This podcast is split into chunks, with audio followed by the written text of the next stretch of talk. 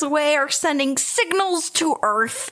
NASA hasn't confirmed it, but we know that they're talking to us. They're talking to it's me. the year the aliens finally come talk to you, Sabrina. And also the year that everyone's very concerned that something is wrong with me. Ah, Oh wow. New year. Let's uh hope for hope for hope for something, something good. good. There's a lot of uh, positive energy, I think, that we can push out into the earth, into the Yeah. space around us, Agreed. and make the most of it. You know what? We can't promise much, but we can promise you that there will be plenty of ghost stories in 2021. And um, in 2021, I'm going to start off by telling you guys I lied to everyone last episode in 2020 What did because you lie about? I said that Sabrina was done. But there's one more season that just Oh. came out. Did I worry you? Good. You looked so concerned. I was concerned, and also when you just said Sabrina was done, it it for a minute it took my brain a second more of processing to understand that you were talking about the show and not yourself in third person. I was like, oh, we're really going an interesting route. right, right. Yes, I, I guess I should clarify that. I forget that I have the same name. Uh, Chilling Adventures of Sabrina, which is a show on Netflix, which I had previously said was over, kaput, done, done, what? Uh, is Done is a different word if you say it with an accent. this is 2021, but the show is still it's it's here. the brains are fried. brains are fried. It's the aliens. I'm telling you, they put something in my brain, and it is it too is done. Um, maybe I was saying the truth when I said so. Maybe you were. Did you make any New Year's resolutions? no. Um,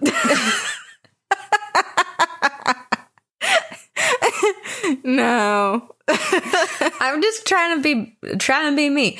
I want to go to therapy more and just deal with my shit. What about you? That's a good one. I make this every year, so it's embarrassing to say because it just means I failed every year. I need to floss my teeth more. Oh, that's a good one. I need to get, I would love to be someone who flosses their teeth every night. Nick So- won't let me go to bed without flossing my teeth. So he he is my. So you are who I want to be.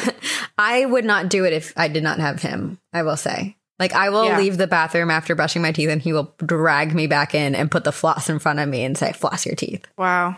You know, I'm guilty of flossing my, this is so weird, my front teeth every day, but I really need to get into the back. Oh teeth. yeah, the back's important. I get really lazy. That's where all the gr- gunk is. Well, you're already halfway there. You're starting in the front, so just I know, I know, I know. I the know. extra thirty seconds it takes. I'll do it this year.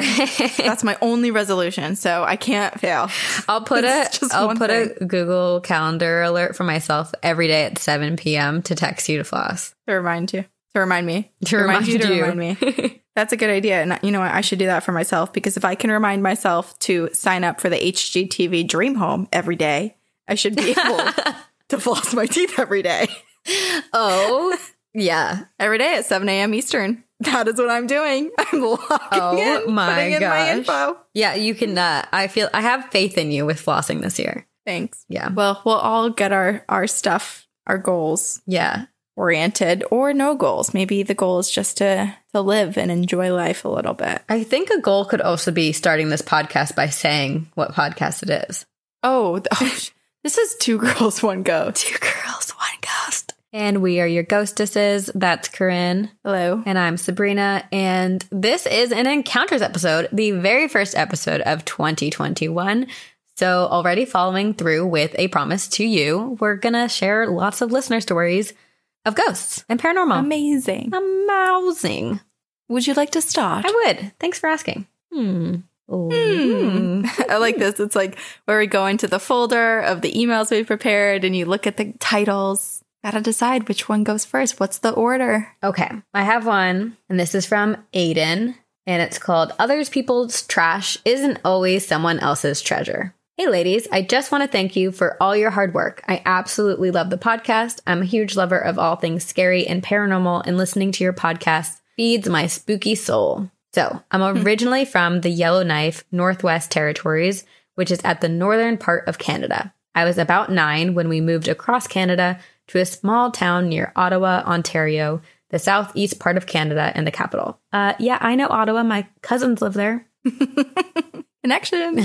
When we moved to Ontario, my mom, a lover of interior design, got really into antiques and secondhand shops because in the small capital of Yellowknife, all the beautiful old antiques were far and few between. So by the time we had lived in our new house for about five years, basically every piece of furniture was an antique. And around this time, my parents were referred to a medium that my uncle on my dad's side had recommended. Her name was Fairuz. She was a beautiful, kind hearted woman from Egypt, and she and my parents bonded and actually ended up becoming friends. Fairuz has been right about almost everything she has shared with us about our family and made my skeptic father a believer and even brought tears to his eyes on multiple occasions. Anyway, during my mom's period of extreme antiquing, she picked up an old fur coat. She got it for a very good price considering full fur coats can be in the thousands, but she didn't think too much of it and chalked it up to just a really sweet find. I don't think she actually ever wore it, but kept it in her walk in closet in her room. One night, when my dad was out of town for a business trip, my mom came bursting into my room at around 3 a.m., absolutely terrified. She woke me up out of a dead sleep and asked if she could sleep with me, sounding very, very scared. I was very confused and very tired, but said yes and rolled over without asking any questions. The next morning, when I woke up, I completely forgot her crawling into bed with me, and it took me a minute to remember our conversation and how scared she had sounded. When she woke up, I asked her why she had to sleep with me. And she told me that she woke up and felt like there was something in the room with her. She could feel eyes staring so intensely on her that she felt uncomfortable and threatened by the presence. We decided to go check out the room to see if anything was lingering and if she still felt it, but there was nothing and she felt okay in her room again. Luckily, my dad came home that day and she didn't have to sleep alone in the room again. She didn't have anything else happen while my dad was around, but did feel a little spooked when she was in the closet by herself. But we never could figure out why. A few weeks later, Fairuz came to visit our house. When she got there, she asked my mom to see all of her antiques to ensure nothing was attached to them that was unwanted and to see if she could find the source of my mom's scary experience. When my mom took her into her room, she asked if she had any antique furniture pieces in the closet. My mom told her there was no furniture, but that she had just gotten this coat at the secondhand store. My mom went into her closet to grab it and as soon as she showed the coat to Fairuz, Fairuz told her to get rid of it. She said, until you can dispose of it properly, keep it somewhere where people often don't visit. She wouldn't tell her why until my mom placed it somewhere else and out of their sight. Turns out that there was a very angry spirit of an elderly woman attached to it. It was her coat when she was alive, and she had a bad relationship with her daughter, who, when her mother passed, kept none of her things not even her beloved coat. So she was resentful and pissed off that her daughter didn't keep anything and had attached herself to her most cherished item in her afterlife. The coat hung around in the basement despite Fairuz's clear instructions to get rid of it, and my friends and I would never be able to hang near that closet. My one friend, whose whole family is very sensitive and have had crazy experiences with ghosts and demons, story for another time once I get their approval, uh, immediately asked what was different about the basement and said that she hated the feeling when we first went down there. It was all because of the coat. My brother also had pretty crazy experiences after we moved the coat into the basement because his room was close to the basement door. My brother is on the spectrum and he's a very well rounded human being and has really overcome his intellectual disability in absolutely every way.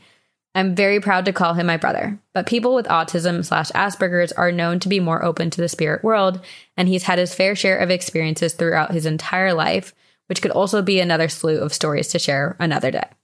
After the coat had been moved downstairs, he used to wake up in the middle of the night to something tugging at his blanket. He'd basically end up playing tug of war with his blankets until he had enough and would scream at whatever it was to leave him alone. A dark apparition would stand in the dark corners of his rooms, and he would also hear a hissing noise every once in a while. My brother, a very patient human being and clearly very brave, eventually had enough and told my mom she had to get rid of the coat because he could not handle it anymore. I'm not actually sure what she did with it, and I always forget to ask because it seems like it was so long ago now. Hopefully, wherever it ended up, the woman is happier and everyone is safe.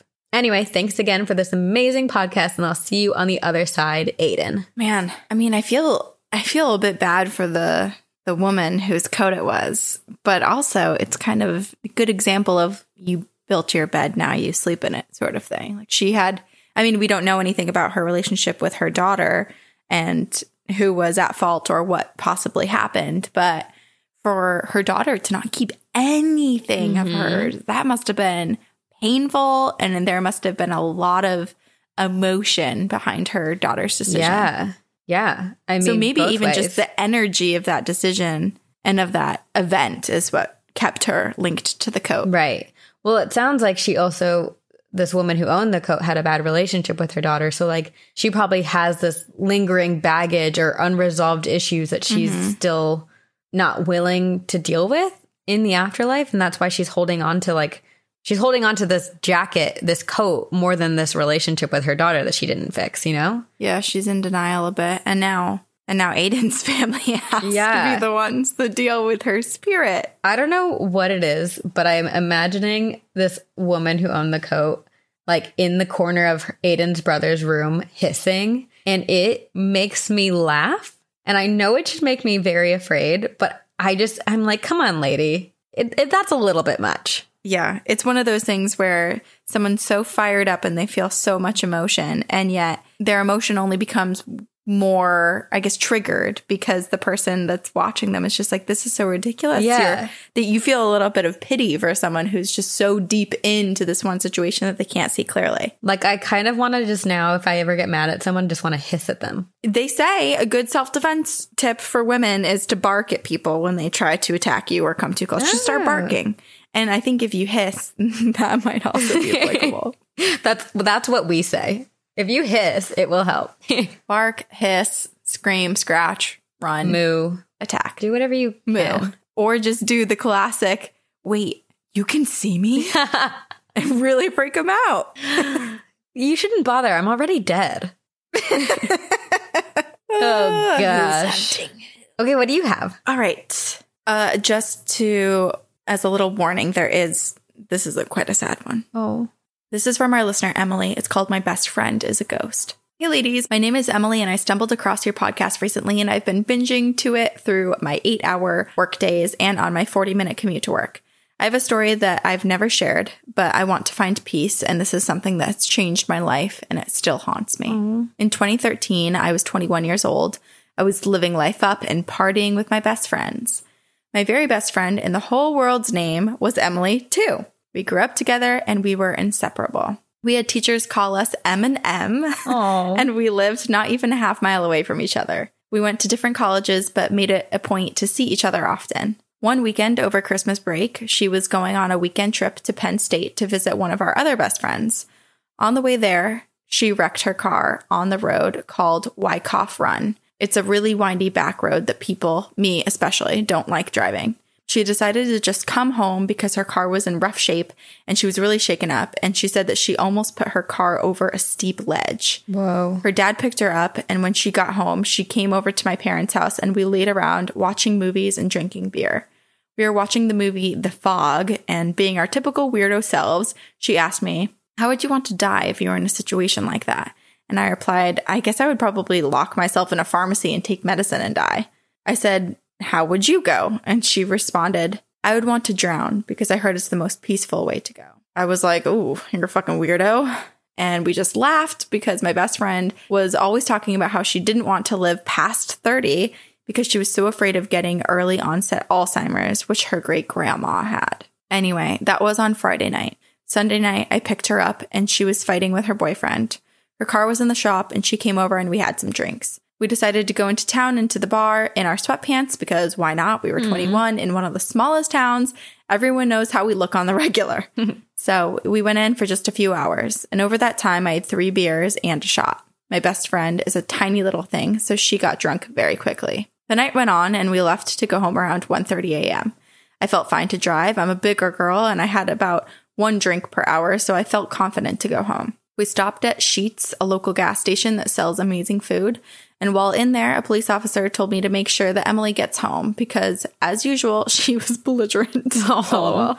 We decided to go the back way home. On the back way home, there's a little curve on a bridge, and it's the last possible spot that you get service. Emily's boyfriend had been trying to call her, and finally, he called me right in that spot. I looked down to answer, and my car scraped the old bridge that we were crossing. The bridge was so rusted that it crumpled, and my car flipped upside down and into the creek. As we were going down, I quickly told Emily to roll down her window and unbuckle, knowing that we needed to try to get free. The creek is normally knee deep, but for the first time that winter, it was January, the sun had melted all of the snow, and the creek was a lot higher. The car started to fill up with water. It was so dark that I couldn't even see Emily. The water was freezing and it was loud, but we were coming up with plans together. We couldn't get out and we were trying everything. We tried to call 911, to kick out the windshield, to open the doors, to stop the water. And finally, we just accepted that we weren't going to get out. And we held hands and we told each other how much we loved each other. And the entire time, Emily was so calm. I was crying, saying, I don't want to die. And Emily kept reassuring me, everything's going to be okay. I will get us out of here. And finally, as the water was up to my chin, I said, okay, help me try to push open the door one more time. And she said, okay and I let go of her hand and I shoved open the door. It opened. I swam out. I reached in to pull her out, but I couldn't feel her. So I climbed over the car, which was upside down, and I opened her side of the car. I reached in to pull her out, and she wasn't there. I swam into the car. She wasn't there. My only thought is that she must have gotten pushed out when the door opened, and she was back up on the creek. I climbed up on top of the car again, and I pulled myself onto the bridge. By that time, the rush of the creek pushed us to the other side, the non crumpled side. And once I pulled myself up, I ran up to the house on the road, knowing that family and knowing the mom and dad were nurses.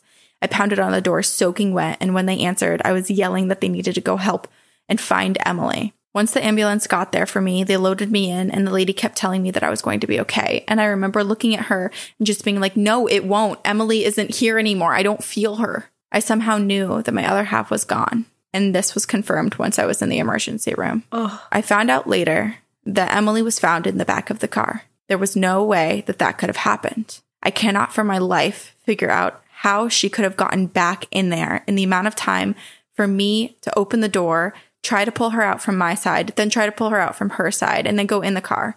I had her hand, she was right next to me. And it wasn't until years later that I wondered if it was Emily helping me through it all in her spirit. Maybe it was just a coping mechanism to deal with the immense guilt and grief from it all, but it was the only thing that could make that made any sense to me. There was no way that she could have gotten back into an upside down car that fast. It was literally seconds after I let go of her hand that I reached back in. I have extremely vivid dreams of her anytime I'm going through something rough. I know it's her watching out for me. I have a four year old daughter now, and she has something called PFAPA, which is a periodic fever condition, which is now much better. During this time, she would have extremely high and scary fevers, and after an episode, she saw a picture of Emily and told me that she would help her sleep when she doesn't feel good. Oh. And that she'd sit with her when she was sick. And I get goosebumps and teary eyed recalling this now. I've never said anything about Emily to my daughter, and so it came out of nowhere. I've always been somewhat of a skeptic, so maybe it's my guilt and coping mechanism to try to deal with my grief, but I wanted to share my story. Sorry for the long email, and if I ramble, it's my first time talking about this, and I'm still working on processing the trauma from it all. I ended up serving nine months in jail for involuntary manslaughter, and I'm finishing my bachelor's degree now. I have a good job and an attitude, and I attribute a lot of how I'm doing to knowing that my best friend, a ghost, is helping me through it all. When my daughter is sick, at least I know Ghost Auntie M is there making sure that she heals up. Love your podcast. I know you two would have been just the people that Emily and I would have loved to hang out with. See you on the other side, Emily. Wow. My heart aches so much I know. for for you, Emily, and for the loss of your best friend. And I can't imagine that pain. But I love I love that she's there watching over your daughter. I mean, oh my gosh. That's amazing that her daughter saw a photo of, of Emily and was like, she sits by my bed when I can't sleep and helps me helps me sleep. Auntie M is there taking care of her little baby. Oh, And it does make me wonder because the way that Emily describes M is that M was very small, very petite.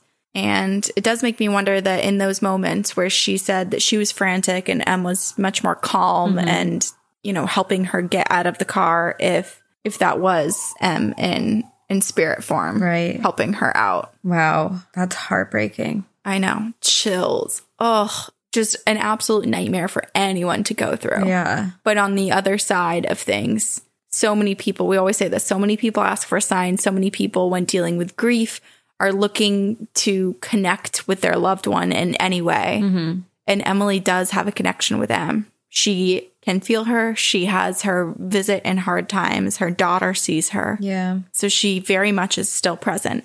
and their connection is is clearly super strong and they sound like they're traveling souls and they'll see each other in their next life. They'll find each other again. They're Eminem. They're Eminem. And you know, maybe maybe one day when Emily is older and gray and her daughter has a oh. child, she will recognize the soul of her best friend in that kid. or if she has another kid, or if mm-hmm. her daughter has a best friend. Yeah.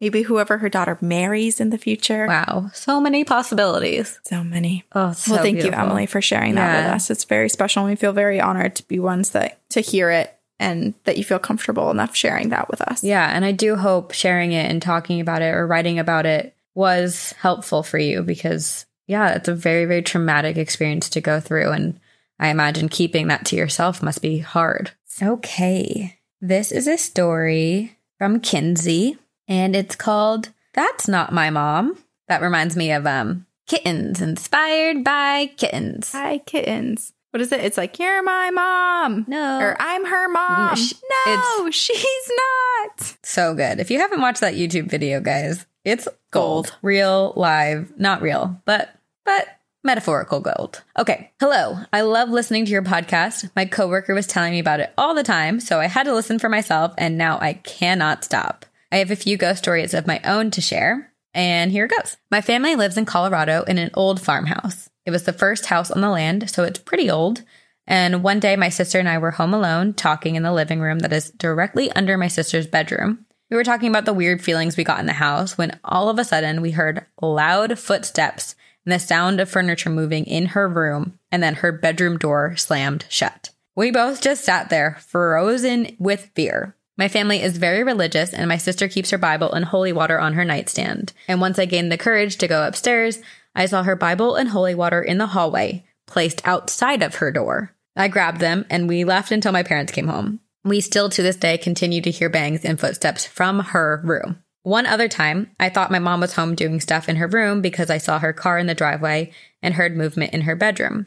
So I was yelling mom because I wanted to ask her a question but was too lazy to leave the couch. And I got annoyed that she wasn't responding to me. So I got up, went to her room. I opened the door and I saw her taking a nap, which she does often because she works overnights. And I didn't think twice about it and I went up to shake her awake. As I was walking up to her bed, I quickly remembered that she had left with my dad to go grocery shopping earlier and I was home alone. So this person that I was currently approaching in my parents' bed was definitely not my mom. My stomach dropped and I ran out of the house barefoot to my neighbor's house until someone came home. And then I slept with my sister for a while after that happened. I have plenty of other stories to share, but that would probably make it a novel, so I'll save those for later. Thanks for making such an awesome podcast. Stay spooky, Kinsey. That is so terrifying because although we know now that more likely than not it was paranormal because there were other things already happening in the mm-hmm. house, to walk in and see something or someone and realize that it's not who it's supposed to be. That person is not supposed to be in the house. And not only that, but you're alone. You can't just like run into the other room and grab onto your friend or family member and be like, oh my God, come with me. You're alone. You're running down the stairs and you feel something at your back. Like, oh. oh. But it was also like laying in the bed as if it was her mom, which just Yes. feels, I mean, Oh, chills. really unsettling because Kinsey was approaching her. She was about to shake her mom awake. And thank goodness in that moment she realized her mom was not actually there because what would have happened? Yeah. I don't want to know. I don't want to know either. It's so freaky. We talk a lot about, you know, d- demonic entities or, or something mimicking someone that you know to get you closer. But also, what if this was a little wrinkle in time? What if this hmm. was a glitch in the matrix? I mean, I'd prefer that, but I don't know. There is something amiss, something afoot in this house because the thing in Kinsey's sister's bedroom removed the Bible and holy water. And Yeah, you're put it right. You're right. outside of the bedroom door and slammed the door shut. Blech. Like that is very, very ominous. You know what's freaky too is that those are the items that you're told are going to help protect you. Mm-hmm. And for something to just with such ease touch them, move them, interact with those items, it makes them feel no, like it won't help. oh my gosh. It's just fake. Have I ever told you the story that one of my coworkers from Warner Brothers experienced where he was No. living in an apartment by himself and he started having like ghostly experiences. And I'll have to have him email me the story because it is like, I need to read it. It is so crazy. And he has photos to go along with it. But basically the spirit there were lots of things that happened but at one point it escalated to the point where it was like throwing the bible across, like out of the house like from the banister like on the stairway throwing it down to the living room and then like moving it towards the door to try to like get it out of the house. And then the photo that he has is he came home from work one day and he lives alone. And he came home from work one day to find the bible by the door and like lines of socks as if someone like What? it- and it's so ominous and so i just got chills thinking about it i have to uh, i'm gonna email him right after this Wait, lines of socks. like a trail of socks leading towards the door My God. like a really weird which like almost feels like footprints in a way you know That is so creepy. and it wasn't like oh they're all bunched together it was like one sock two steps one sock two steps It's creepy. It's like breadcrumbs trying Yeah. to maybe lure someone towards something because it's it's not just prints. It's like physical items that you need yeah that you have to go bend down and collect and become a bit vulnerable. And he also had come, like, went up to his bedroom once and, like, the entire dresser had been, all the drawers had been pulled out and everything had been pulled out of the dressers. It was pretty gnarly. It makes me wonder too. Now that we're talking about it, we always talk about the Bible. Like I feel like so many stories are like, "Oh, the Bible was moved. The Bible this."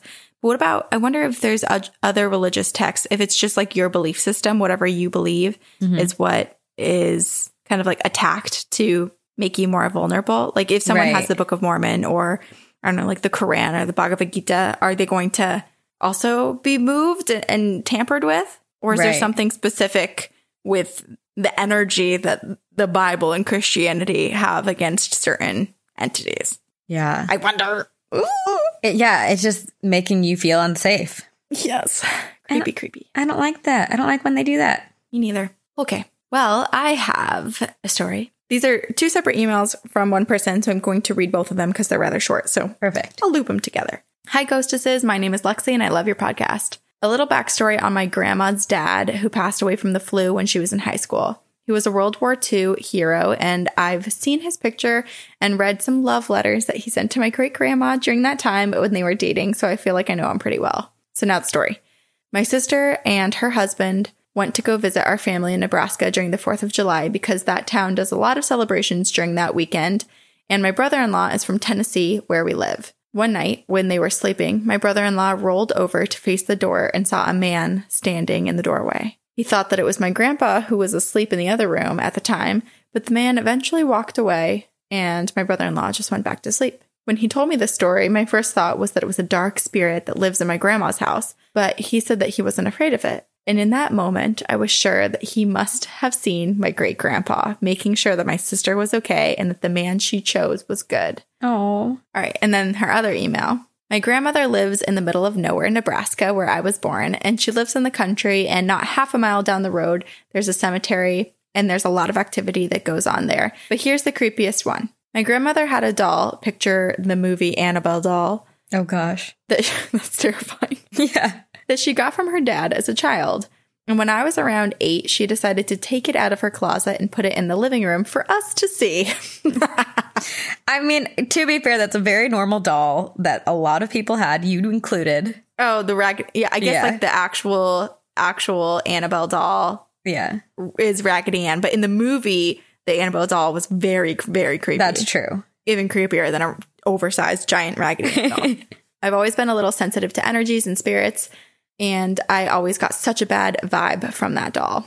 This was in the early, early 2000s, and movies like Annabelle hadn't even come out yet, so I had no reason to be afraid of this doll, but it terrified me. Oh my gosh. And I'd never had sleep paralysis before, but the first time I stayed over at her house and she put that doll out, that was my first experience with sleep paralysis. And basically, what I saw was a dark figure standing over my bed, choking me, and seeing my grandma's doll in the other room turn its head No. and look at me. The next morning, I didn't say anything because my grandma thought the doll looked like her, and I didn't want to be rude. But when my mom picked me up, I told her that I didn't want to stay at that house anymore until she put that doll back up. And of course, I did anyway because she was my grandma and I love her. But over time, the doll did get creepier and it started to turn black. Its fingers Oh. started falling off what? and one of its eyes popped out. my other grandma lived a few miles away. And so I always made up an excuse to go stay at her house instead after that until my grandma eventually did put it away because it was weathering too badly. But I firmly believe that something else was attached to the doll. And I could not be more grateful that it's not in my life anymore. the rest of her ghosts are friendly and playful, but that's another story. Thank you, girls, for the awesome podcast, Lexi. I'm sorry. That doll was rotting. Which is not normal. No. Right? That's unusual. That's very unusual. And I've never been to Nebraska, but I don't think the atmosphere and the humidity and the general pressure and what's in the air can crumple dolls like that. No. It was like blackening. Yes. And its fingers were falling off. Like it it it almost makes me think that there was like a weird dark entity in it and that because it wasn't getting stimulated, it was starting to rot and decay and like lose its power and just like leaking through the doll. yeah, so gross. Which only would give it more attention, which is probably why it kept going. Ah, don't like it. No. And I'm shocked that it was even held on to for that long too, because you know, Yeah. if something's getting damaged, I don't know. But but she did say her grandma thought it looked like her, so she probably felt a bit attached to it Yeah. in a way. Wow. Very creepy. But I, I wonder if this is because she said her two grandmothers live very close together. And the first story was about this man, her great grandfather, she thinks, going in and checking in on her sister and brother in law at her grandma's house. So I wonder if it's this house or if both of her grandmas both have haunted Right. houses. I mean, if if that's the case, it definitely runs in her family. Right. Yeah. I know. Very. But um kind of sweet to have, you know, feel like it's just a, a past relative coming to see your significant other and be like, I approve. Yeah. Just checking in, making sure everything's good, that you're happy, you're healthy, you're safe. Yeah. Wanting to get a little sneak peek while while the guy's visiting. Okay. Eek, I'm excited about this one. Okay. This is from Kayla and it's called Rolling Hills Asylum Experience. And then in all caps, she was like, please read on encounters! Exclamation point, exclamation point, exclamation point. Smiley face. Hello, fellow cat mom and Bigfoot's best friend. Hello, But I'm going to put an asterisk next to that girlfriend. girlfriend. My name is Kayla, and I learned about your podcast from my best friend, Mary. I've listened for a while and I love every episode, so during quarantine, I decided to start from the very beginning and binge again. I'm now on episode 8, where Corinne is talking about Rolling Hills Asylum in Bethany, New York. Well, six or seven years ago, I went. Sorry for the long email, but this place is packed with energy and spirit of all kind. I'm originally from Buffalo, New York, and now live in Newfane, New York, a town off of Lake Ontario. And when I was in high school, my freshman or sophomore year, me, my mom, her best friend, and my childhood best friend at the time decided to go on a tour of Rolling Hills Asylum. We've never done any ghost hunting prior to this, but I had grown up watching our Lord and Savior Zak Bagans with my mom since I was little. We've always been into the paranormal, and we've both had our fair share of scary, peaceful, and shocking paranormal experiences. I've recently learned that spiritual gifts run on both my dad's side of the family, as my dad's side is mostly Native American, and my mom's side of the family, and I was one of the lucky ones. I've been learning more about my abilities, and with the help of a medium, it was confirmed that myself, as well as a cousin on my mom's side, and my best friend Mary hold these gifts. We had a psychic party on Black Friday this year, and the medium told us to continue ghost hunting and to continue going to places and taking tours or doing our own to help solidify our abilities and experiences. But enough about me. Let's get to the experiences at Rolling Hills Asylum. The first quote unquote tour we went on was a dud. And I say this now because my mom didn't realize at the time that we had bought tickets for a benefit called Music with the Ghosts or something along those lines. We showed up late because I was always running late when I was a teenager because I had no concept of time. And we found a bunch of people outside of the asylum and it was all lit up and everyone was dressed in suits and ties and it was so weird to see at an abandoned asylum. The man outside explained to us that they weren't doing an open tour and we bought tickets for the wrong day. But fast forward to a few weeks later and my mom purchased tickets for us to go on an actual tour. LOL. But of course, we showed up a little late that day too. Because again, like I said, my concept of time as a teenager sucked horribly. They're pretty strict about the being on time rule and they don't usually accept latecomers, but we knocked on the door and someone answered and let us in after explaining our mishap with the tickets to the event prior. So we were able to join, thank God. And we entered at the very, very end of the history tour. We learned about a nurse on one of the top floors that hated men, and one of the men in our tour group at that exact moment expressed the feeling of someone watching him and got a little pinch in the arm at the same time. After we toured this room, they showed us Roy's room, and they explained to us that they call Roy their gentle giant. You guys hit the nail on the head while explaining him. He's a spirit in the asylum that is furthest from malevolent. They explained to us that he loves to read books, so they put a massive library in his room and a big chair next to the shelves for him to sit and read. I sat as I sat in his chair next to the bookshelves and felt someone put their hand on my shoulder as if they were looking over me. They say that this was most likely Roy because he was the protector of the asylum and he always enjoys company. After the history tour, they let us break off into our own groups and do some exploring on our own. At the time, I was between the ages of 14 and 16, and they have history tours, self tours for about three hours. If you're 18 and up, you can do an overnight stay, which is something I still want to do so bad. After exploring Roy's room and the pleasant experience I had with him, we went into the classroom. And this was the room where all the younger children would learn and attend school. It was the creepiest thing I've ever felt, or one of the more creepier, I should say. There was a random wheelchair in the room, and my mom decided she wanted to sit in it. So her friend took her phone out and took pictures of my mom sitting in the wheelchair. And the moment my mom's friend took the photo, her phone went from 100% full battery to dead. This happened about four times in the classroom. Anytime her friend tried to take a picture, her phone died. Whenever she left the room, she was able to turn it back on and it was at full battery just like it was before. Whatever was in that room didn't want her to take pictures and did not like her phone. Fortunately, I was able to snap a picture of my mom sitting in the wheelchair with no problems. And when I looked back at the picture, my mom was surrounded with orbs and lights. Like it looked like it was snowing in the room, but just Wow. around my mom and my mom only. After that experience, we left the classroom. And when we exited the classroom, we were trying to figure out which room we wanted to go in next when we caught up with an actual paranormal investigator that was there doing his own tour with his daughter and her boyfriend. Linked up with their group because they had an EVP recorder and much better flashlights than we did. Quick note you may think this place would be terrifying to go to, but every single person in our group felt 100% at peace and didn't feel frightened at all until the basement and boiler room. Hmm. So the man, his daughter, and boyfriend took us down to the morgue to talk to the man that they called the man in the suit or suit man. There's a suit that hangs over the embalming table that I believe belonged to someone who used to live there. I could be wrong.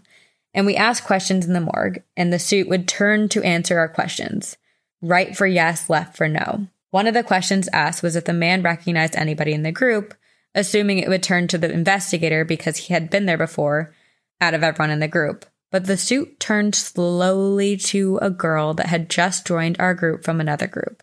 The investigator asked if she had been there before, and she said she hadn't. She said the weekend prior, her mom went on a tour, and she and her mom look very much alike, so she assumed the spirit was remembering talking to her mother. Any question after that, the investigator asked, the suit answered and turned towards the other girl whose mom was there a week prior. When we were done with the morgue, the investigator took us to Shadow Hallway. And guys, it wasn't scary. It was mentioned in episode 9 that you guys thought it would be really, really scary because shadow people are their own entities. Well, on this tour, I learned that that's not always the case. Shadow people can be actual spirits. And there's sometimes spirits that can only muster up enough energy to show themselves in shadow form, and that's it. So this hallway wasn't filled with shadow people, it was filled with spirits that were stuck there still doing their job. When the asylum was up and running, Shadow Hallway was the corridor that connected to the nurses' station.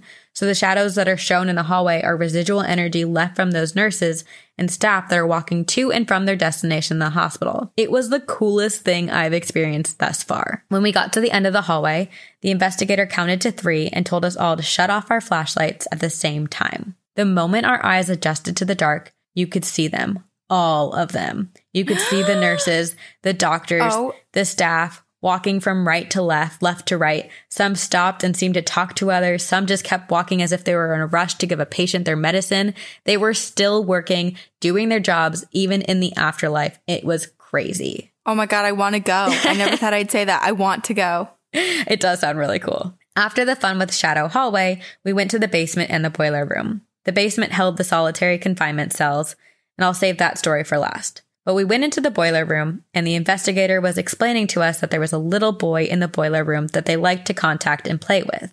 They aren't sure if he died when he was younger or if he died when he was older, but then returned to his younger years as a spirit because that was the happiest time in his life. Who knows? But we set up two flashlights in the boiler room, one at each end. The investigator introduced himself and explained that he was back to play and visit, and he brought some friends, our group of four, to come and play and talk as well. The little boy wasted no time running back and forth between us to turn on and off the flashlights the investigator placed down. I was sitting in a chair in front of one of the flashlights, and every time it turned on or off, I felt electricity. After a short time of running back and forth as fast as he could to manipulate these flashlights and communicate with us, things started to get thrown. We still aren't sure if he got bored with the flashlight game and decided to have some fun of his own, or if another spirit took his place to tell us that he was unhappy. There was a dark room in the back of the boiler room, and it was filled with pebbles and stones. When we couldn't get the little boy to manipulate the flashlights anymore, a pebble was thrown at the wall in the back of this room. After we acknowledged we heard him throw the pebble, still unsure if it was him or another spirit, we heard a much larger rock being thrown, and this one landed in the room we were sitting in. We took it as a sign to leave. Finally, the solitary confinement rooms. These rooms were where I felt the energy the most, and it was not a good energy. They held patients in these rooms that were thought to be violent or deemed it wasn't safe for them to be in the regular rooms upstairs for whatever reason. As you know, not everyone housed in this hospital needed to be there. So the odds of someone being thrown in essentially a black hole for not very good reasons are pretty strong. We went into the room that was in the very back corner, the last room there was. It was decrepit, the walls were caving in on themselves, there was absolutely no light whatsoever, and only one window, if any, and it was high up on the wall where the wall meets the ceiling. And it was tiny. I think the window was even on ground level, so you can imagine that there's not much natural light coming through it either. The floor wasn't even a floor anymore, it was just a mound of dirt, and it smelt raunchy and rancid, like mold and must. We decided to do a burst session in the room and not stay very long because none of us, including the investigator, had a good feeling about being in there. We asked a bunch of random questions, you know, like, is anyone here with us? Or anyone would like to make themselves known? What's your name? Why did they put you down here? And a few others. After a few minutes of complete silence and hearing nothing with our ears or seeing anything with our eyes, we decided to play the recording back in the room. And this is where it gets crazy. When we played back the recording, we could hear our questions and the things we were asking the spirits. And after one of our questions, the audio cut and you could hear this low, loud, guttural, raspy, growling voice that said, Get out! Almost hissing at us when it said it. As soon as we heard that, we split. We ran upstairs as fast as we could, of course, not before thanking the spirit for allowing us in their space so that they didn't follow and attach to any of us. This was one of the very, very few demonic feelings or experiences I've ever had, and I only have had a handful of demonic experiences, thankfully, and I will never forget this one. As for seeing creatures crawling on the floor towards us, we didn't see any, thankfully. The shadow hallway is very real and not as sinister as it sounds. Roy is the kindest soul while living and while in the spirit world, and the staff and nurses are still working as if the hospital is open. I have so many more experiences, like the time I saw my grandpa in full shadow form, the time Mary and I saw a shapeshifter at a cemetery by my house, the time Zozo tried coming through to Mary and me out of a makeshift Ouija board that we made out of a pizza box, all the times when I was a child and my parents thought I was running around in the walk in closet in my room, but it wasn't me, and so many more. But I'll save those for another time. I've attached a picture of my cat Belle. Unfortunately, the picture of my mom in the wheelchair keeps disappearing from my photos. So if I find it, I'll post it in the Facebook group. See you on the other side, Kayla. Phew. My God, this is reminding me a lot of the old jail in Charleston. Oh my gosh, you're South right. Carolina. Just because there's so much that's happening. So when you when you go on a tour, like each room, essentially you have some sort of paranormal experience in, which it sounds like Rolling Hills is that way, which we didn't know when we were covering it. Right. How active it was to visitors on tours. I know. Also, that feels like so long ago that I I feel like I don't remember a ton of it. So it was nice to have the refresher. Yeah. I, I am really curious. Well, number one, it sounds freaking cool to, to suddenly turn off the lights or, or whatever they did and see everybody like bustling. Corinne, you're Through. a changed woman. I know. You know what? It's because I watched the movie Soul and everything's hmm. different now. I haven't seen I'm a different person, but it also kind of reminded me of Soul when she was discussing about how shadow people aren't always their own entity. It could be an actual spirit that's just not able to produce enough energy. Right. And it reminded me of in Soul when they when they find people who are kind of like in the grind and kind of like lost their purpose and lost their way and are just like too deep in. Did you watch Soul? No, you're talking to me as if I have, but no, I haven't. Because I've already watched it like three times. I thought everyone has. I'll have to. Nick had seen it before it came out because one of our friends had access to it, so I will have to watch it solo. Rena, it is, let me just say this Soul is not a movie that was made for children. It is a movie that was made entirely for adults. Oh, I It like that. Okay. So, an adult Pixar movie, but it, it reminded me when she was talking about that. You'll know the scene when you see it. Okay. But my gosh, so wild how much is happening there. And Yeah. the flashlight game too. Like it just it makes me wonder if if these spirits are just so used to the guides there that they're like, "Ooh, I get to play the game now," or if like some Right. days they're just like, "Oh, I'm over it. I don't feel like it," and there's no activity. And yeah, I'm so curious because it just truly feels alive. hmm I'd be nervous to be that one woman who went and her mom had gone the week before, and she kept being targeted and like picked out when they were in the basement. Like I know you, which makes me think way more than just like her mom was there last week. You know? Yeah, it does feel a little extra. It's almost like I don't trust that the girl wasn't there. I know Right. that I should trust her over the spirit. but just the fact that the spirit or spirits or entity was so active. I was thinking though, like, what if they have some connection or her in a past life had been in that in Rolling Hills Asylum? So like they know oh. each Oh. other more, even more than that. Maybe. Wow. Yeah, I didn't even think of that. I was thinking something like dark within the current life, but yeah. Wow. I'm a changed woman. Sabrina, I know you you would probably want to go Yeah, I'd be down. Wow. So excited, Corinne. road trip. This is a shift for 2021. New year and uh, we're going to explore some haunted places. now. Love it. Excited. Okay. Oh, this picture is so creepy. All right, I have one. Oh, no. This is this is from our listener Rhiannon. It's called Cryptids Are Real. I've seen it. Look in and just look at the photo really quick. I don't see it. oh, he, oh, oh. Sorry, I shouldn't have told you to do it. Holy I just wanted you to see it. It's on it's on the internet. It's for anyone who's I don't know what to search on the internet, but it's Oh. essentially it looks like this kind of alien humanoid figure that's crouched down in some brush and its eyes are super large and glowing. We can post it on Instagram. We definitely should. Oh my god. yeah, and it looks like it was taken on some sort of like hunting cam, outdoor cam. It's it's black and white like night vision sort of thing. Very very creepy I hate it. and she's attached a photo of this. So, hey, ladies, this story is one I've debated to send to you for a long time. The issue lies with the fact that I hate remembering it. Oh gosh. A fresh fear sinks in every time I retell the story, but as a lover of all things paranormal, I often find myself sitting at home watching videos on Nuke's Top 5. You might recognize this photo from one of his videos. It's pretty viral, and as are several of the videos of this creature. But I'm here to tell you that this thing is real. Oh, no. Whatever it is, I've seen it. So I'll dive in. Here's the story, and I'll try to tell it in a way that expresses my emotions throughout the encounter, as I think that bit is particularly important to get this across. My friend and I were driving late one night on a back road somewhere in my hometown. Supposedly, there was a bridge referred to as Crybaby Bridge. However, if you look up those words on the internet, you can find one in just about every state. Mm-hmm. So I'm pretty sure there is one that's supposed to be like the one, but this was just one of them close to us and it was accessible. And so we went. As fearless 19 year old kids, Brooke and I drove around the curvy back roads, forest on either side of us for miles, and nothing but pitch black darkness surrounding us. Everything was black except for the faint glow of my shitty little S10 truck's lights. And as we arrived at the bridge, we read the instructions that were posted online.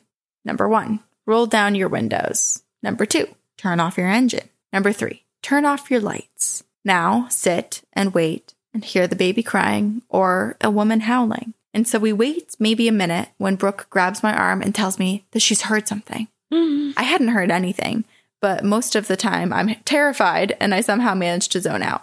I always thought about haunted houses and the way the actors probably hated me since I never react.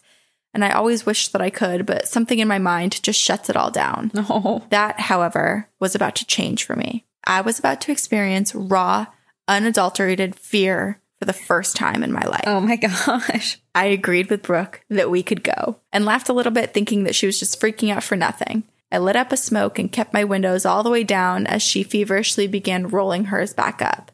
They were crank windows. Like I said, it was a shitty little S10 truck. I flipped my headlights on, and as we exited the short tunnel, I could see that there were quite a few deer standing on the road. At the sight of my car, they immediately began to disperse. I imagined that they hadn't any clue that I was there since we had just been sitting with our engine and lights off inside of the tunnel. It took me about half a second before I realized what I was looking at, and Brooke leaned forward in her seat, trying to comprehend the sight as well. There, stretched across the road amongst the deer, was a long, skinny, pale gray humanoid like creature. It was mm-hmm. hairless, its head whipped towards us, looking at my truck almost as if it were surprised, just like the deer were. Its eyes were huge, round, reflected bright white off of the lights of the truck. The creature must have been eight, ten feet long as it stretched across the two lane road in front of us. Oh. To escape, it outstretched the arm closest to us, the skin between its elbow and the side attached like a webbed animal or even a wing. In this moment is when my mind is in slow and fast motion at the same time. I quickly whipped my head as the creature zipped across the ground, its body staying low, almost touching the ground the whole time as it Oh. shot off of the road, up the embankment, and into the woods. I immediately hit the gas, and Brooke is just sitting there, her mouth hanging open. And that numbness that I usually feel when I'm afraid was cured because I was petrified. Oh. Instantly, I was sobbing. What was that? I screamed at Brooke, needing an answer. I don't know. I don't know, she said, almost in a whisper.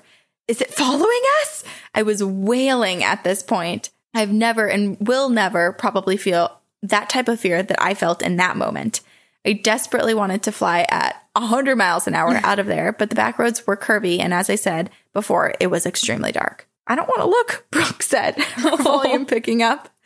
I think it was starting to sink in. Look in the mirror. Is it following us? Brooke shook her head at me. I don't want to look, she said. I closed my lips tight and I flew as fast as I could through the back roads until I made it to the highway. From there, I drove two hours nonstop out of my hometown and back to our apartments in Cincinnati.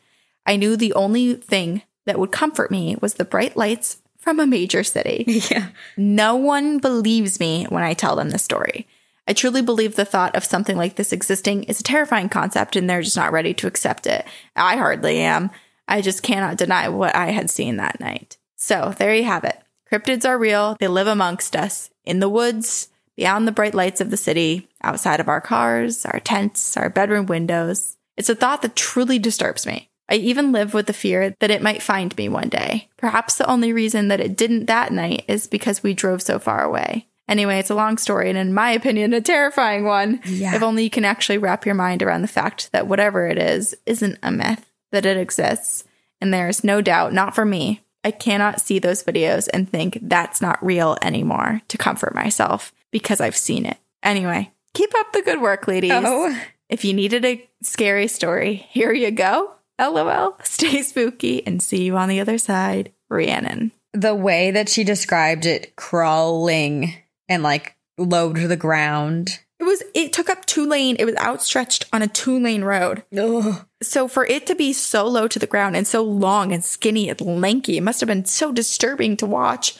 Not only because it's something that you've never seen before and you're terrified of it, but also it's just a disturbing motion. That's a very, very disturbing motion. And I really need to know what was happening with the deer because at first, when I was reading it with the deer kind of surrounding this figure, I thought it was a dead alien and the deer were eating it. Oh.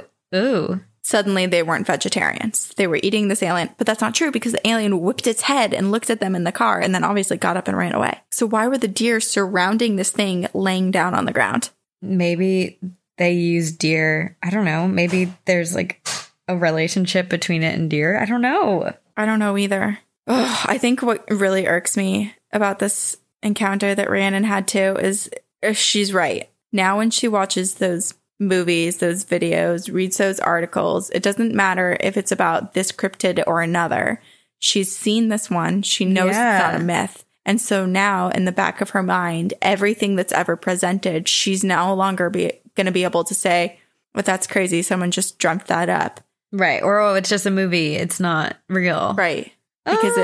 it, it must have come from somewhere. I mean, that's how I feel about like poltergeist movies and ghost movies and anything demonic because it feels Like, sure, it's a movie Mhm. and some things are, I'm sure, dramatized, but like it feels so possible. Yeah. Ugh. Ugh. Ugh. Ugh.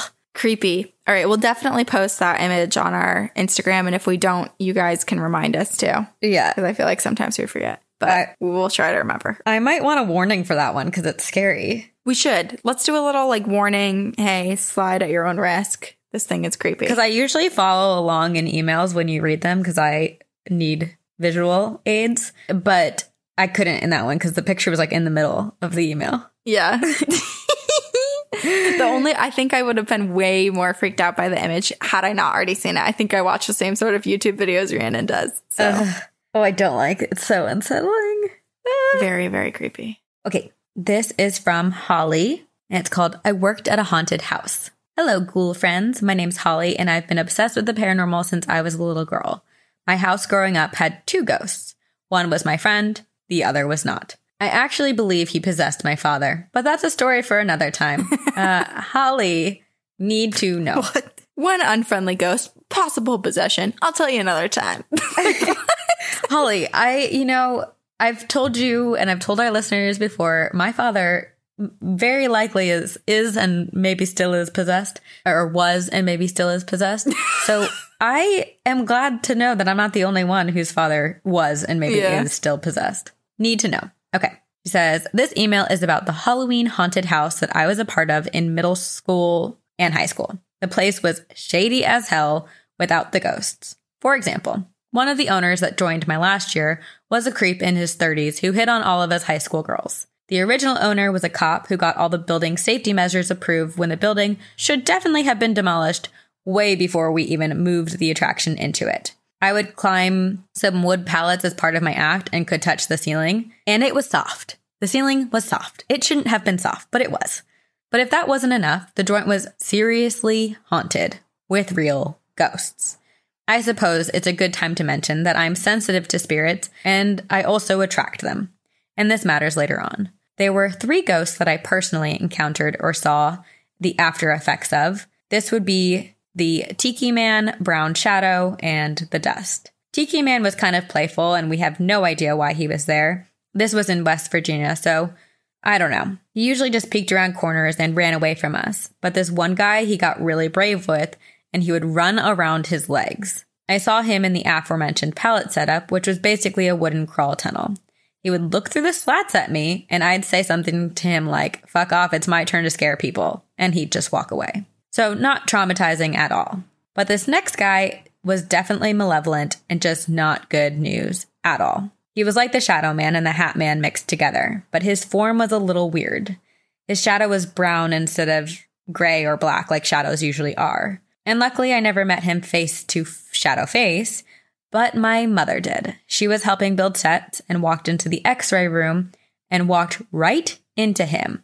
He was huge, maybe seven feet tall, and exuded awful, evil energy. She stared at him in horror for a minute until her friend came up behind her and he quickly turned the corner and disappeared. She called for me and told me to be careful in that area, and I've only ever seen my mom that scared once before in my life. But of course, they had me in that room for three weekends once the season started, and I thought I glimpsed him watching me a few times, but I kept but I kept sage in my pockets, and I'm notorious for bitching at ghosts, so I think he knew he had to find an easier target. LOL. We had investigators come in and they said he's a borderline demon, but more like spirit set on tormenting other spirits and people. There was a female ghost who he specifically liked to torture as they contacted her. Nobody close to me nor myself met her, but I hope that she's able to escape this shadow man and be at peace. The final ghost was not my favorite, but I guess I was their favorite.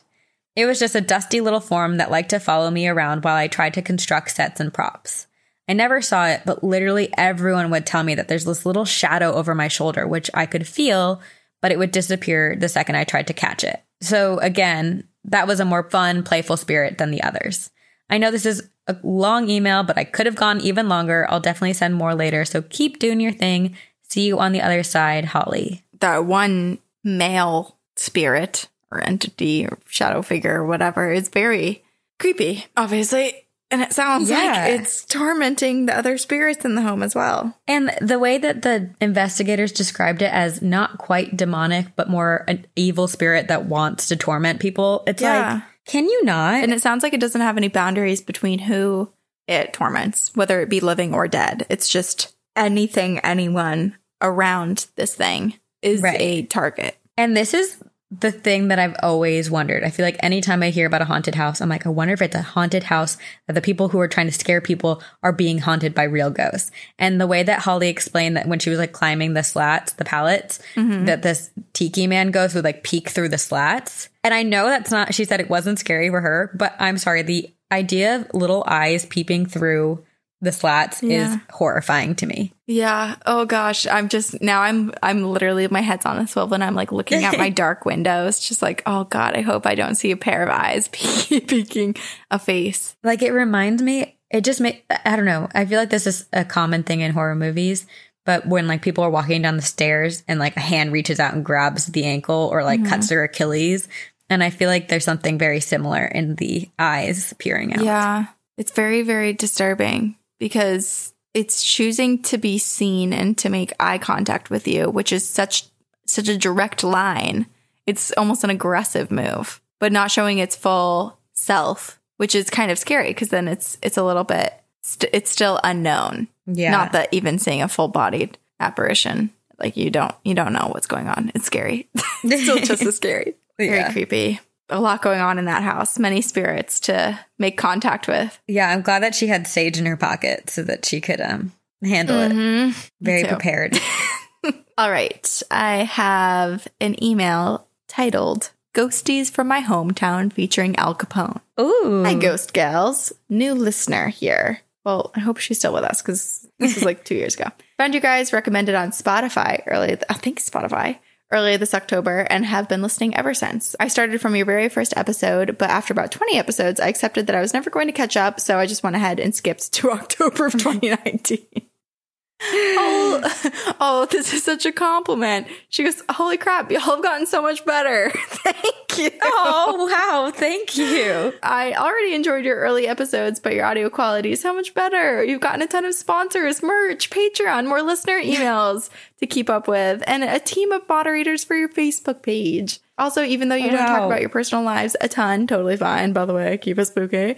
But it sounds like you've both accomplished a lot in your lives since then, and I'm really proud of you and happy for you both. Keep up the good work. You've obviously Wow. done an amazing job before I even discovered you. That's so sweet. Linda. Um, virtual hugs. While I'm here, I wanted to share a couple spooky stories with you. I don't really have many ghost experiences myself, but many people that I know have, and I believe them, albeit with a healthy amount of skepticism when applicable. My hometown of St. Charles, Illinois, I feel like I have relatives there. Sounds incredibly familiar, but like on a personal level. I might have relatives there. I think my grandma's from there. I'm not sure.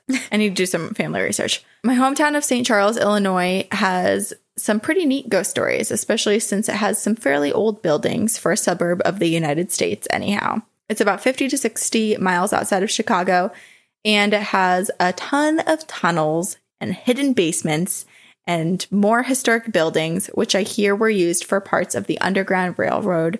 Later in the Prohibition, these were used to smuggle alcohol, and many Chicagoans would come out to St. Charles in the 20s to drink. This included Al Capone, who frequented a speakeasy hidden in the woods that later became a steakhouse called Al Capone's Hideaway. Whoa. It's still got Tommy gun bullet holes in the walls, and it's said to be haunted by Al Capone. It closed a few years ago, unfortunately, and I'm not sure what happened to it now, but it's it's a really cool building. I don't remember the details of the haunting, but you can read a quick blurb about it here. And then she pasted a, a book that has the story in it. that sounds so fascinating. Yes.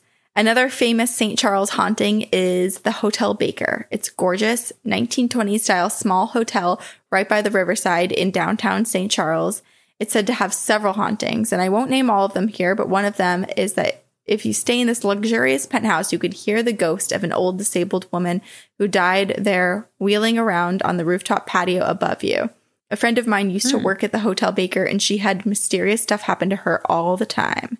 One time, she was working alone at the front desk and she went into a small closet to get something and she felt something tug on her hair and say something. She turned around and not only was no one there, but there wasn't even room for another person to be behind her. Oh. Anyhow, there are a ton of more ghost stories from Hotel Baker and the other old buildings in my hometown, but I'll save those for an- another time. Stay spooky and see you on the other side, Linda. That place sounds so fascinating. Very spooky, so many hauntings. And Al Capone just comes with a lot of uh, energy and people in his his posse that could be adding to the hauntings. Yeah. And I love that Linda herself did not experience much paranormal activity in her life, but is surrounded by people who do and encourages them to tell their story. And she listens to them and mm-hmm. believes them. and I love that Linda complimented us. Yes, that's that too. That was nice. no, but that's the best. You have to just let people tell their stories and believe them, and it's their and truth. celebrate your own hometown's hauntings, you know? Like you Yeah. live there, you contribute to the energy and the space and the reputation of it. And just because it's haunted, it doesn't mean that it has to be a negative thing. It can be exciting, it can be celebrated, it can be historic, and just another part of your town and, and you and your life. it makes it more special. Yeah. Yeah. Okay. This is my last story, and it's from Monica. And okay. Eek. Okay. I'm excited about it. Okay. Because the subject line is Taco Bell Ghosts Ooh. and a spooky law school class, but like was definitely drawn to it because of Taco Bell. Because I don't know, I'm hungry, but also Taco Bell's my favorite. Yo quiero Taco Bell. Uh, okay. Fair warning, this is going to be the nerdiest email you two have ever received. Here for it. Yeah, always. So, I'm an avid listener of the podcast, and weirdly enough, the day I got into Loyola Law School was the day that I listened to one of your episodes where you mentioned you both went to LMU. Thanks to any alumni spirits who hooked it up. LOL. I've had some spooky encounters, but these two stories are just kind of funny. So, there's an old cemetery by the Taco Bell in my hometown that's been a resting place for people since 1855 and was being upturned for an apartment development. One night, I went to the drive through and saw the construction. So I said to the cashier, literally, who would want to live there? That's going to be haunted as hell. And the lady started laughing and told me how there's been some spooky shit happening at the Taco Bell since the construction started. There were people in Victorian clothes walking through the window at night. There was tons of laughter and old timey songs coming from the empty cemetery and voices coming through the ordering microphone when the place was empty. Seems like these spirits aren't mad, which is comforting, but I hope they can find rest or at least try the black bean crunch wrap, which seems just as good in my opinion. okay, next story is in my property law class. We looked at a case where a guy bought a haunted house. Backstory Helen Ackley owned a haunted house in Nyack, New York. Fortunately, the ghosts were friendly, and Ackley said they would leave people little gifts such as rings or coins, and one ghost would shake her daughter's bed to wake her for school, but was kind enough to let the girls sleep in during spring break. And another ghost even helped with the interior decorating by approving Ackley's choice of paint colors. The haunting was a matter of local legend, and the house was featured in a walking tour of the town's spooky spots and actually publicized the ghost in the local newspaper and national magazine. In 1989, Ackley entered a contract to sell the house to Jeffrey Stambovsky, who had no idea about the local legend. So when he found out, he was so freaked and sued her for fraudulent misrepresentation and tried getting out of the sale. So the number one question judges had to decide was does a seller have a duty to disclose ghosts? In most states, no. But if you're looking for a home in New York, New Jersey, Massachusetts, or Minnesota, you can get out of the sale if the home is haunted. The most famous line from the case was, As a matter of law, the house is haunted. Which kills me. Can you imagine hearing that in court? he backed out of the sale, but tons more people wanted to buy her house anyway. One of the most famous people to own the house after this whole situation was Ingrid Michaelson. No way. Who's that? Singer. Oh, wait, I need to look. You'll you know her music. As soon as you hear it, you're you know. Oh, okay. Well, gonna listen after this. Anyway, Helen said she was going to take the ghosts with her wherever she went because she loved them so much, and there's been no reported activity since she moved out. Attached is a picture of the house, and the New York Post just reported that it's on the market again. Thank you both for making such an enjoyable podcast, and I'll see you both on the other side, Monica. Wait, this house is so cute. It's so cute. Wait, now I want to look at the listing. Me too. I'm gonna look. Can we buy it? Can we buy it? Oh, it's about to list for 1.9 million. Sorry. Oh, damn it. Out of out of our price range. I was going ooh when I saw the photos, not at the price. The photos are beautiful. It's quite beautiful. I love the hardwood floors. My God. oh my god, it has a pool and like this beautiful view of the lake. And you know, if you were a home buyer and you were walking in here, because there's been a ton of renovations, it looks quite updated. You'd be like, oh, what a dream home. And then you'd want to buy it I want to buy right on the lake. Yeah. Although it sounds like it, it is disclosed that it's haunted. But it sounds like the ghost went with the original owner because she loved them so much. Yeah. I love that the ghost contributed to the paint color choices. And that is how you have a happy home, you know? You incorporate everyone who's a part of the household into the decisions. Well, they always say that ghosts don't like construction, so it's interesting also with the Taco Bell story. But like these ghosts were just like, we're on board. Let's just give you our opinion. Yeah, time for some changes. I've always hated chartreuse and I really want Dev White. I love it. And the fact that I always oversleep through my alarm. So I would not mind a ghost being like, hey, time to wake up. And then when it's break or you don't have to go into work or on the weekends, like, let me sleep in. That's mm-hmm. amazing. Wait, remind me, did she live here when she was, or is this just No. in Monica's hometown? No, Monica studied this at law school. Oh, a oh, oh, oh, yes, case. the law case. For a minute, I was like, damn, does she live in this house with this pool? This is nice. Monica, why would you sell it? No. Okay, come No, on. she didn't. Um, Um, that's that's amazing though, and I also really love the, the, the Taco Bell that's under construction Same. has people in Victoria era clothing just walking through the walls, like playing music, just living their lives. it's my favorite. I I already love Taco Bell, but now I like it even more. It makes me wonder too the relation between construction and spirits because you know we so often hear that spirits most of them don't take kindly to construction if they're spirits that are kind of tied to this one location you know like they they're bound somehow to this space but the fact that the construction stirred up so much activity makes me wonder if maybe the construction is a trigger for releasing the spirits you know maybe they're they're Mhm. quiet and they are just there, I guess, inactive. And then when construction hits, something opens up the portals, the dimensions, there's some weakness there, and then they get to party in the Taco Bell. Right. Like it uprooted them. I do hope that they are properly moving those bodies though, because we've all seen Poltergeist. Yep. Yeah. And yeah, half the episodes in this podcast are yeah, that's true. improper removal of human remains. So Yeah. do it right. And get Taco Bell. Not sponsored. Not sponsored, but, But if Taco Bell sponsored us, oh, Corinne, should we reach out to them? I mean, I want their special sauce. my mouth is watering Mine too. I'm salivating. and my eyes might be crying. I don't know. Oh, that sounds so good. A new goal. Taco Bell. Come on, please. Please. It's all I want for Can I put a request into In and Out then if we're doing this? oh my gosh. I want their sauce packs too. I'm obviously there for the sauces because I've talked about sauce for both of them, but so good. So good. Okay. I have an email for us to end on. It's a little long one. So lean back, relax, and we're going to read an email by Rena. It's called My Sleepwalking or Possessed Husband, and I may have accidentally made a cursed film. Ooh. Greetings, esteemed ghostesses. I absolutely love the podcast. Thank you for so many hours of ghost stories. I'm Rena from Nashville, and I've been listening for about a year, and I finally got caught up during quarantine. Honestly, I've rewritten this email a few times now.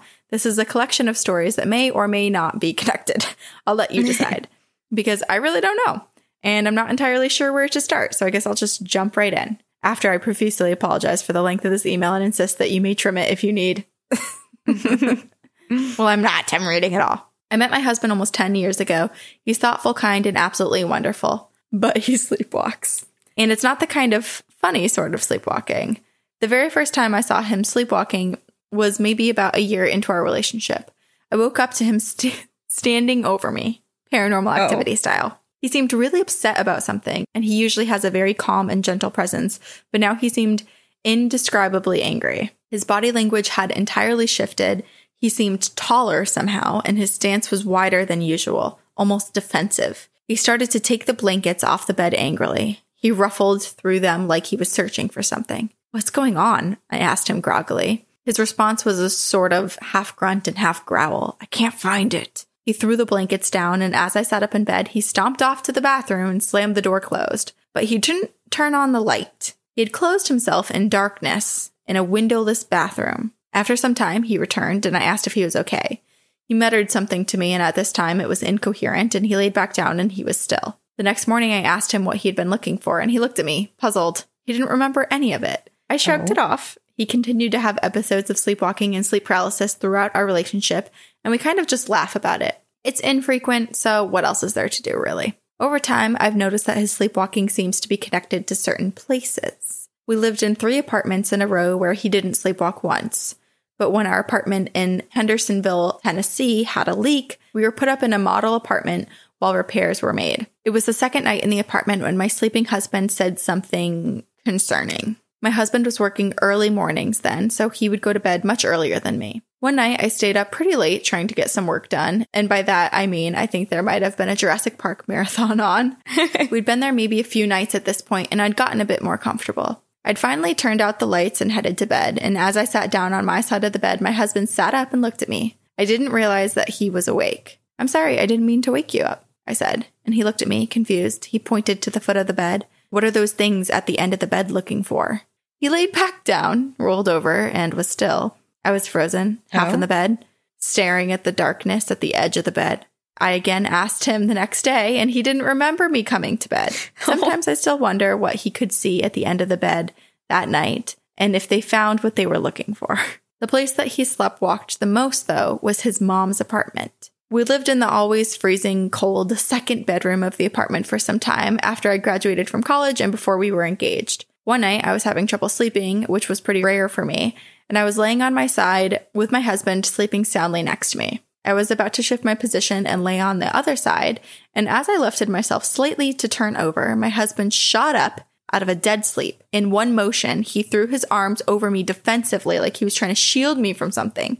He huddled over me and he stared into the dark corner of the room next to the window. Are you okay? I asked, confused, and he didn't respond right away. He just was staring into that corner. I craned my neck to look out from beyond his arm to see what he was looking at, but I couldn't see it. But he was still staring into the corner, trying to block me from the gaze of whatever he could see in the shadows that I could not. What is it? And he finally stirred and answered me. It was looking at you. He finally let go and rolled over back onto his side and Oh. was still. I stayed awake looking into the shadows. But that wasn't the scariest thing to happen in those apartments. In fact, the next story is one of the scariest and least unexplainable things that's ever happened to me. There was one night that I was having a nightmare. I don't have them often. I rarely even remember my dreams. But this one was detailed, and the dream spanned months. It was like I was watching a horror movie in my head while I slept. In the dream, we were being haunted. It started with a shadowy figure standing over us as we slept. Noises and voices would wake us up. At first, it would only happen at night, and then it would happen every night, and then it would happen in broad daylight. It was always hot. And after a series of escalating incidents, we came to the conclusion that we were being plagued by a demon in this dream, and it lived in our bedroom closet. I woke from the dream just as my dream self had been fighting off the creature in the closet.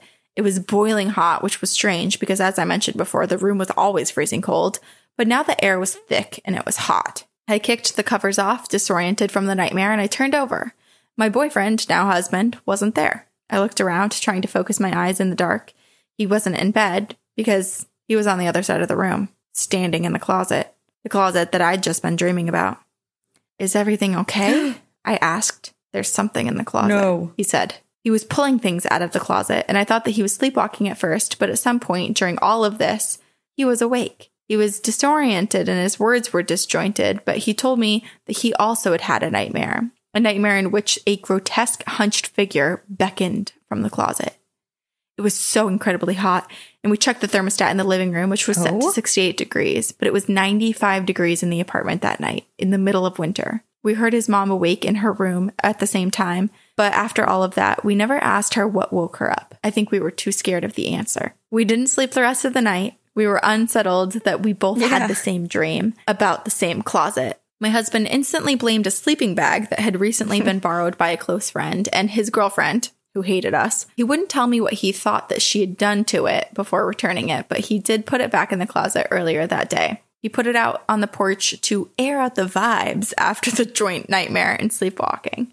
I'm still not sure what happened that night, but I do believe something tried to come for us. I know this is getting long and this next part is going to seem out of place, but it's all going to come together in the end, I promise. We now live in Nashville, Tennessee, and it's been a few years since the major incident, just the occasional creepy sleep talking. Our current apartment is about 100 years old. It's a house that's been divided up four ways. It was filthy when we moved in. It took us about a month to deep clean the apartment and patch holes where spiders were getting in, and most of the work took place late at night after we were home from work. Late Ooh. one night, my husband was sealing up the gaping holes in the hall closet that the eight legged minions of the devil were crawling up through, and he found something creepier. The closet is extremely small, roughly one and a half feet deep and two feet wide, not really big enough for a person to stand in. But in the interior molding, about halfway up from the floor, the word May was scrawled over and over and over again. It was obsessive, but scrawled in neat columns like organized chaos. It was creepy, unnerving. My husband immediately painted over it, not wanting it to stay there any longer. My husband's not very superstitious or easily spooked, so when things like this get to him, it always creeps me out a little bit more. I got him to hold off long enough to take one picture, which I will attach. Mm. And I did a little Googling, but I could never find anything that would explain the writing in the closet. And even years later, I still get a little creeped out when walking past it. And I never want the door to be left open for any reason. So, what does this indie film actress director do after years of creepy sleepwalking and talking from her husband, plus finding creepy writing in the closet? Well, I made a film about it. We shot it last fall in 2019 with an amazing local team, and hmm. despite filming in a house that's rumored to be haunted, which is a whole different story, production went well. I was kind of hoping to catch a ghost on camera or some paranormal activity in the four days that we filmed, but so far I haven't seen anything in the footage. About a week later, when I started hearing stories from the costume designer, she told me that she started sleepwalking. She insisted that something had followed her home from the shoot, and she wouldn't give me any details at the time. But whatever happened, her daughter was so freaked out that she left to stay with friends for a week. It was a few months after wrap before I was able to start the process of editing. I had a couple other films directed by other people that I had to finish editing, and honestly, sometimes it's just really scary to finish a project. I was stuck somewhere between my fear of it turning out terribly and my imposter syndrome from being a female director. I started editing a couple months ago, usually late at night after work, and I would stop at 2 or 3 in the morning and be exhausted. I would turn off the computer, I'd walk past the hall closet to go to bed, and as soon as I'd turn out the lights, I'd be filled with anxiety. I'd instantly feel like I was being watched, and I'd lay awake with the sheets pulled over my head, scared to open my eyes. I mentioned before that I don't usually have trouble sleeping. I'm the kind of person that as soon as my head hits the pillow, I'm out. This felt weird. It happened every night that I would edit. I took a break and started editing a different project for a while, and the anxiety stopped and I was able to sleep again. But I had to finish it, so I pressed on. I'm honestly a pretty skeptical person, and I found a lot of reasons to dismiss this anxiety. It was pretty easy considering it's 2020. I mean, it's like the year has been one big collective panic attack but I started to see things out of the corner of my eye. It first started at work, hashtag essential worker. I work the front desk of a company that's sent just about everyone else to work from home this year, so I'm alone there most of the time. I started thinking that I was seeing movement on the other side of my desk. I would instinctively look up and no one would be there. Sometimes I would feel like someone was standing to the side of my desk, waiting to ask me something. I turn around, ready to greet them, and again, no one was there. The lights have started going off and on by themselves and the building maintenance still can't find a reason for it. I started to hear the sounds of shuffling papers, of someone walking across the tile when, of course, I was alone. I finally got picture lock on my film, which meant it was time for my husband to start sound editing. And that's when things picked up in the apartment. It started with him being agitated after he would spend time working on the edit. He'd complain that he couldn't sleep, and when he would, he was having the worst nightmares. I started seeing things out of the corner of my eyes and in the apartment, and I kept thinking that my husband was walking into the room behind me, only to turn around to find out that he wasn't there. We left for a few days to see our parents for the first time since quarantine started a few weeks ago, and we came back Ooh. to standing water on the kitchen floor. As I made my way down the hall to get a towel from the bathroom, the smoke detectors started going off as I started walking past the closet. The closet was open. Two weeks ago, I found blood on the bathroom floor. I called my husband to ask him if he had a nosebleed or cut his foot, and he seemed confused. He said no. We checked our feet and our legs to see if somehow we cut ourselves without realizing it. We checked our very confused little cat to make sure she wasn't hurt, and the blood was wet. It hadn't even began to coagulate yet. In true murderino fashion, he and I started to check all over our tiny apartment, a heavy club like flashlight in hand to make sure that some murderer hadn't broken in and accidentally cut themselves in the bathroom while laying in wait for us. But there wasn't anyone there. We still don't know exactly where it came from. We've gotten busy with other things over the last couple weeks, mainly just trying to stay sane because last week was election week. And I mean, who wasn't a nervous wreck for those four days? But for the last few nights, he's been editing the audio again. And yesterday hmm. I was sitting in the office. There's only two people in there with me while everyone else is work from home. And it's an open floor plan, so I can see everybody's desks from mine. My desk is in the front, so you can't come into the office without me knowing. The two guys in the office go to lunch around 12, leaving me alone. Geez, thanks y'all. And after I'd been in there alone for a while, I saw the silhouette of a man walk past the window between their two mm. desks and disappear into a column. I turned, waiting to see who was going to come around the column, but no one ever did. And I thought about getting up to do a quick loop around the desks just to make sure that there was no one there, but I couldn't do it. It turns out my social anxiety extends to ghosts too. I don't know if all of these events are connected or if my mind is just playing tricks. I just know that I have to finish Ooh. the edit, but I don't know if it'll make things worse. I don't really know if there's something that I've upset or if something has been there all along and now is when I can suddenly feel it, but I still hate walking past that bedroom closet at night. Stay spooky, Rena. There's so much to unpack. I Mhm. it sounds like there's something that is following Rena's husband almost like but can only access him in certain places. And like maybe it's just like you know we've talked recently about what the place is built upon. Like is there certain energies mm-hmm. or rocks or crystals or something that like allow it, it act as a conduit for this entity? And that's why those places are the more active. But like my fear is what if making a movie about this closet and about her husband's sleepwalking and all the paranormal weird things that they've experienced is making it mad. Making it mad or even just putting more attention and energy towards it is what is making it stronger. Mm, giving it power. or the fear that the entity has of it losing its tie to the husband should you know it become a little bit more popular and Right. the movie take off and someone be like yo you really need to you know have have someone come and cleanse you Oh, it's very creepy and the fact that other people on set started sleepwalking yeah. that the wardrobe woman she and her her daughter was so freaked out by what her mother was doing that she like straight up left I really want to see this movie, but like I'm now afraid as well. But maybe oh, I was just gonna say go edit in a coffee shop or something, but you can't because we're in a pandemic. Like you have to, you have to stay in a haunted house. Ugh.